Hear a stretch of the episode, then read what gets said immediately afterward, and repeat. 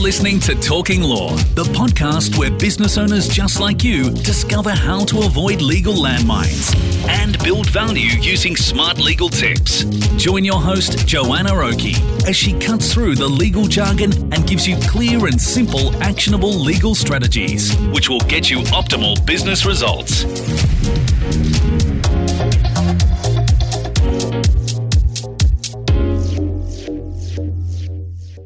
Hi, it's Joanna Oakey here, and welcome back to Talking Law.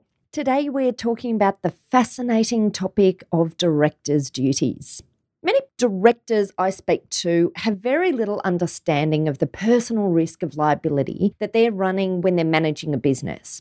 I recently came across a new legal opinion in Australia that warned that directors who don't properly consider climate related risks could be found liable for breaching their duty of care and diligence this reminded me how important it is for directors to be acutely aware of how far their director's duties can potentially extend. So let's back up a bit and start with the basics. Let's start off with who is a director? So, a director is someone who is validly appointed as a director. So, that's a pretty obvious one. It also includes alternate directors. It also includes people who act in the position of a director, even though they haven't been formally appointed. So we call those people de facto directors. And finally, it includes someone who regularly gives instructions to the directors of the company and the directors act on that information. So here we're talking about someone who's telling the directors what to do, essentially. And we call this type of person a shadow director. So these are all the types of people who will be considered to be a director of a company. As you can see, it's a bit broader than just people who are, in fact, registered as directors of the company. Then, secondly, once we've worked out who is a director, then what are the duties for those people who are directors of a company? So, as a director of a company, you have the duty to Firstly, apply care and due diligence in considering all the risks that might apply to the company of which you're director or companies if you're director of many. So let me say this again. So you need to apply care and due diligence in considering the risks that apply to the company. So, what does this mean? This means being financially informed. So, you need to be actively informed about ongoing financial position of the company. It's not enough just to be aware of the financial position of the company only at the time that you sign off on the accounts. You need to understand the financial position of the company. You have a duty to ensure that the company isn't trading when it's insolvent. So essentially, you need to ensure that the company is able to pay all of its debts when they're due, i.e., that you're not allowing the company to enter into contractual obligations, for example, if there's not a reasonable expectation that the company is able to meet or pay for those contractual obligations. You need to keep financial records that are adequate or ensure, obviously, that the company has adequate financial records. So, if an action for insolvent trading is taken against you as a director and the company has failed to keep adequate financial records, then it will generally be assumed that the company has been trading whilst insolvent. So it's really super important that you're keeping financial records in a detailed and adequate sense. So, the second duty as a director to consider is to take care when handling other people's money. Now, I think that's fairly clear and speaks for itself. You also have to exercise your powers and duties in good faith in the best interests of the company. So, this means that you need to act fairly and honestly and being careful in your dealings. You need to exercise your powers only for the purpose for which they were given and not for other purposes or improper purposes. So essentially, this means you can't improperly use your position to get an advantage for yourself or another person that causes detriment to the company. You can't improperly use information that you obtain through your position as a director to gain an advantage for yourself or another person or to cause detriment to the company. And you can't apply company property for your personal benefit or for the benefit of another person without the authority of the company.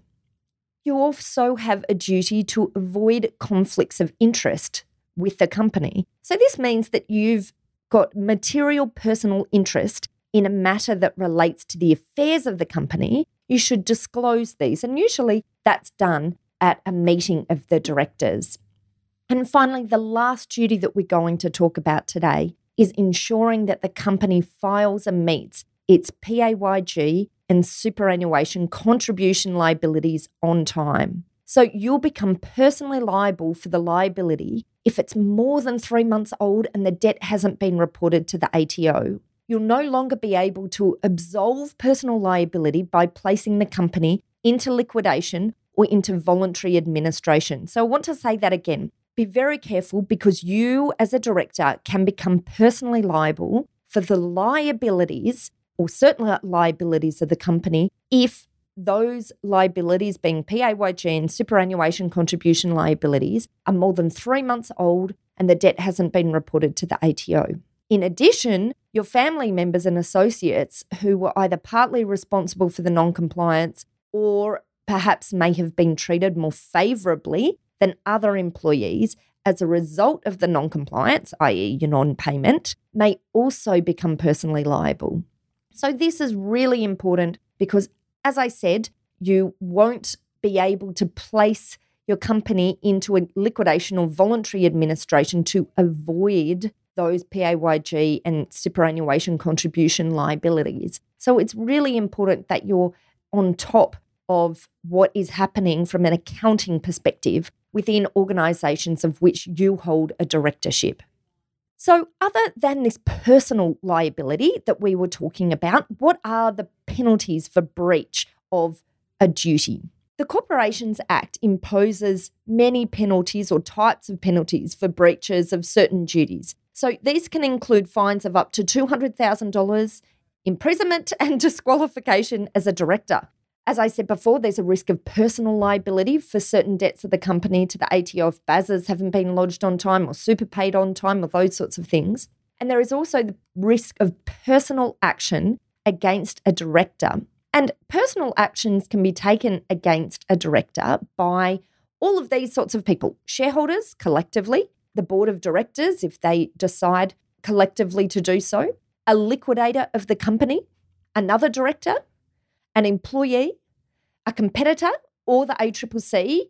For example, if you're breaching restrictive um, trade practices elements of the Competition and Consumer Act, the government, if you're, for example, breaching legislation like the environmental protection legislation, ASIC, third parties, for example, for negligent actions that may have caused loss, and potentially creditors. So the list is very long, as you can see.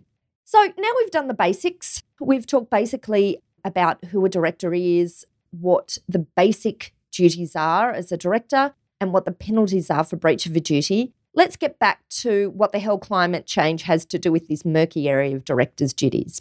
As I said in the beginning, my interest in this topic was raised again recently when I came across a new legal opinion in Australia that warned that directors who don't properly consider climate related risks could be found liable for breaching their duty of applying care and diligence in considering all the risks that might apply to their company. If you recall, I said one of the duties of a director is to apply care and diligence in considering all of the risks that might apply to the company. It's interesting because this opinion warned that it's irrelevant whether or not directors believe in the science of climate change at all. The reality is that the market indicates that it sees a risks in the types of decisions made by organisations that might be most impacted by climate change. So, directors of companies who, whose value might be greatly impacted by climate change could be seen to be failing to meet the test of care and diligence if they fail to consider the risks and or possibly the opportunities presented by climate change. Quoting directly from this legal opinion, it's likely to be only a matter of time before we see litigation against a director who has failed to perceive, disclose, or take steps in relation to a foreseeable climate related risk that can be demonstrated to have caused harm to a company. And as they said, this might perhaps include reputational harm. Now, I'm not suggesting that climate change risks are likely to be seen as harmful enough to cause a risk of litigation for businesses that you are directors of. Indeed, the only company I can find so far globally where this has turned into an actual litigation is a class action lawsuit in the US against the oil giant Exxon. This was a class action filed by investors for Exxon's failure to disclose climate change risks and their potential impact on the value of the Exxon business. As far as I can see, this is the world's first lawsuit of this kind. But of course, it's only just the beginning in this area. And when tied together with the legal opinion in Australia that I've spoken about, it really highlights how risks for directors can lurk in unusual places. The opinion here in Australia advised that directors should at least consider the possible effect of climate change risks on their business. Directors must become familiar with the fundamentals of the business and they must keep informed about its activities and the effect that a changing economy may have on the business. So, directors should consider risks, like, for example, climate change risks, and whether those risks will impact the business negatively or positively, and whether anything can be done to alter the risk. So, given most of you probably aren't directors of companies like Exxon, what's the real take home lessons? I've summarized them now into a few short action steps. So, here we go. Number one, let's start with due diligence. If you take on a role as a director of a company, make sure you do some due diligence in that company before you take on that role. Because you have to be aware that after some time has passed, you then start to take on liability for some of these things that we've been talking about, including potential personal liability for any debts of the company to the ATO where that triggers personal liability. So, before you take on role as a director of a company, do due diligence. My second action step is to make sure the companies that you're director of lodge on time. During your period as a director, make sure the BASs are lodged and paid on time and superannuation is lodged and paid on time. If cash is tight in a business, ensure the business doesn't simply stop lodging. You need to ensure that the business still lodges but enters into formal arrangements relating to payment. But just be careful about these. Be careful about whether those arrangements are triggering personal liability, as I talked about earlier. So, the third action step is to keep educated.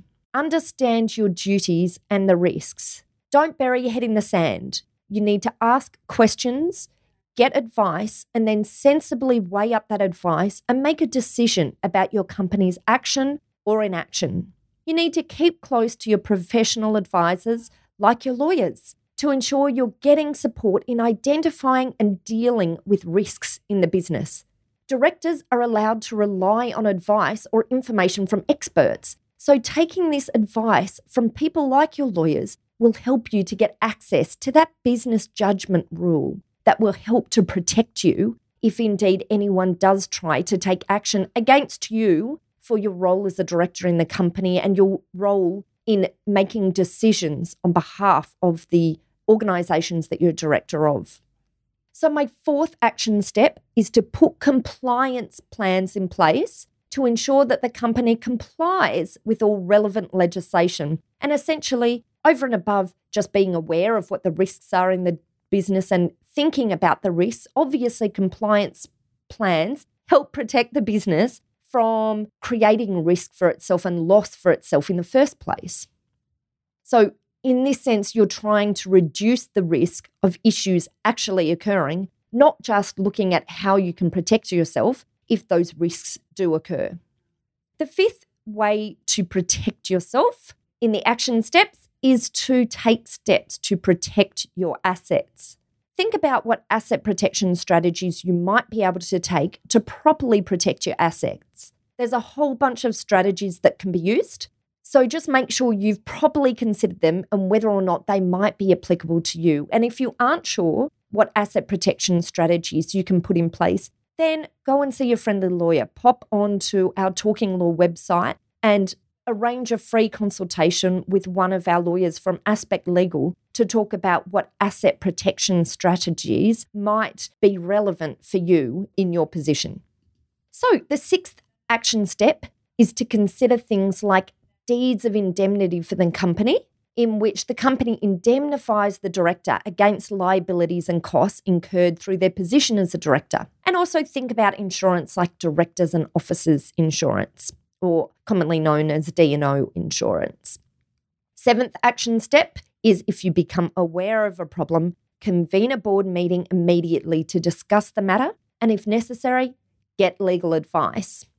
The eighth action step if you don't have control over the management of a company, then seriously consider resigning as a director. Don't keep yourself on the hook if you don't need to be. I know often people like to continue to hold directorships in businesses they have equity in to keep some sense of control, but you just need to be extremely careful in situations where you're making this decision but don't have day to day connection with decisions that are being made in the company or even worse still, connection with the financial position of the company. And if you decide to resign as a director, remember that you must have the ASIC records updated when you leave so it's clear that you're no longer a director.